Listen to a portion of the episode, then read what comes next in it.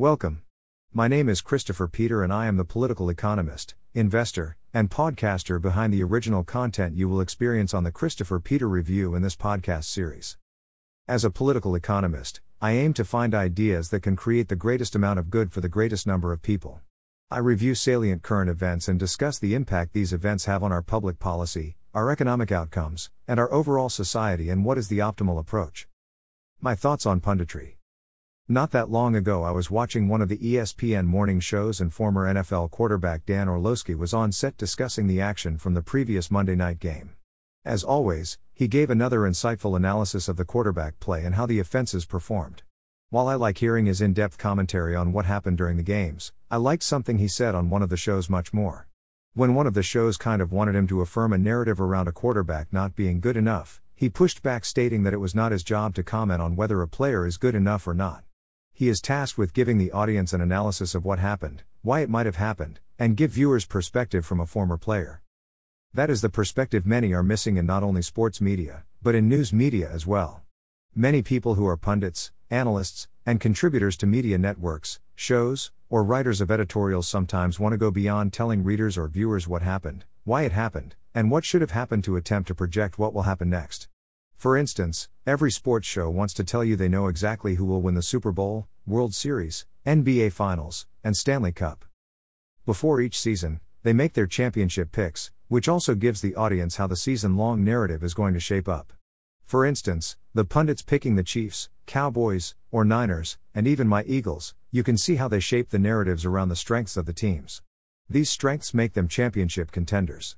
And the weaknesses of teams that are winning that were not expected to win are what will make them ultimately lose. Now, to a great degree, that is what adds to the fun of sports is seeing these pundit turn prophets be wrong and hear the backsliding and excuses. That is fun in sports. Now, I am not trying to diminish the value of sports media. I like reading and listening to sports media. There are many great sports journalists who are great journalists regardless of the genre. What works or what is acceptable in sports media does not work in other forms of media.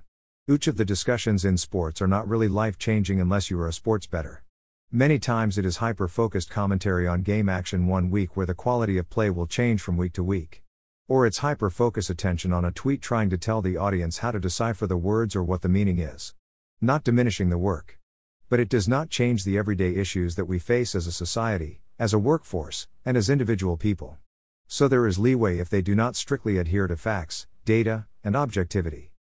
In my past commentary on our news media, I have pointed out how the news media has embraced too much of the happenings in sports media, which is not appropriate for reporting that can shift political opinions of the general public in consequential ways.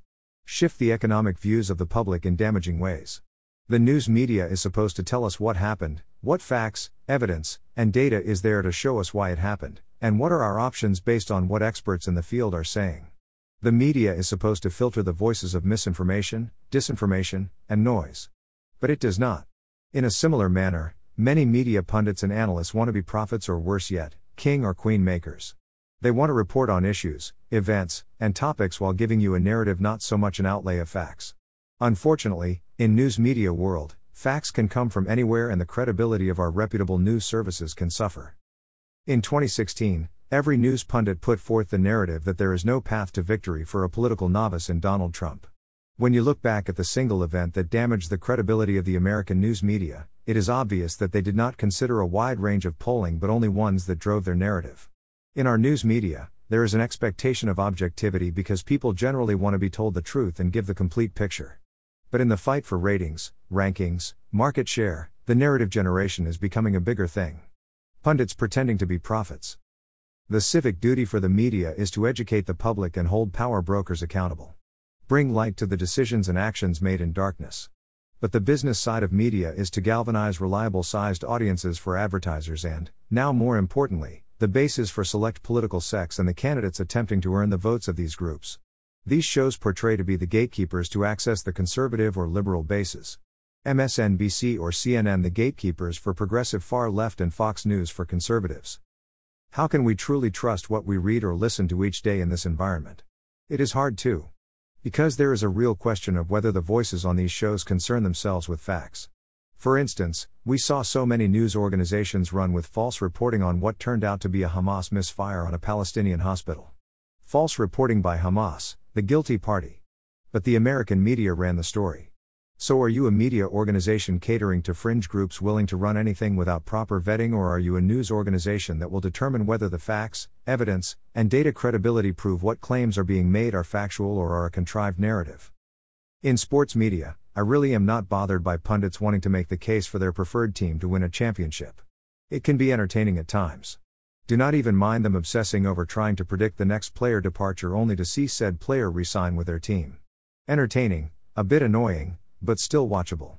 But what bothers me is when news organizations purposefully serve a public relations firm for candidates and their agendas. Try to tell the public the economy is doing good when it is not. Try to tell the public real problems are not actual problems. Because there are real consequences to these narratives. If a person is economically illiterate but trusts the voice on the news, that person may make poor financial decisions that may harm their households in the long run.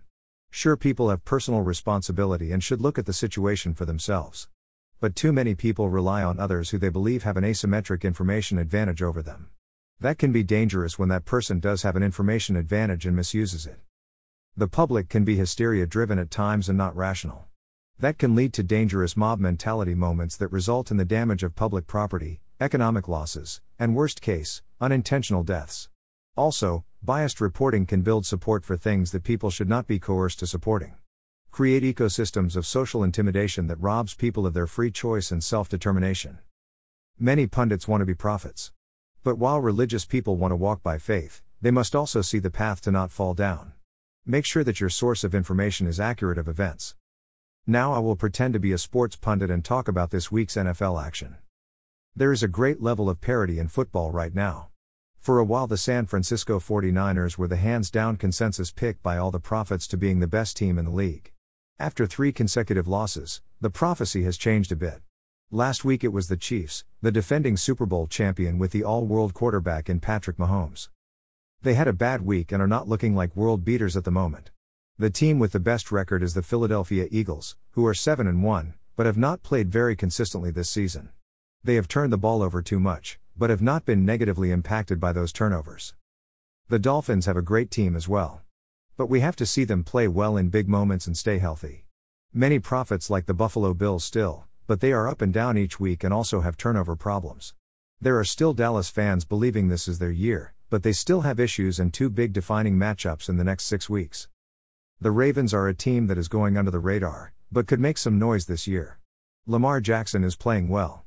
But he does every year and they always find ways to come up short. But this year seems different.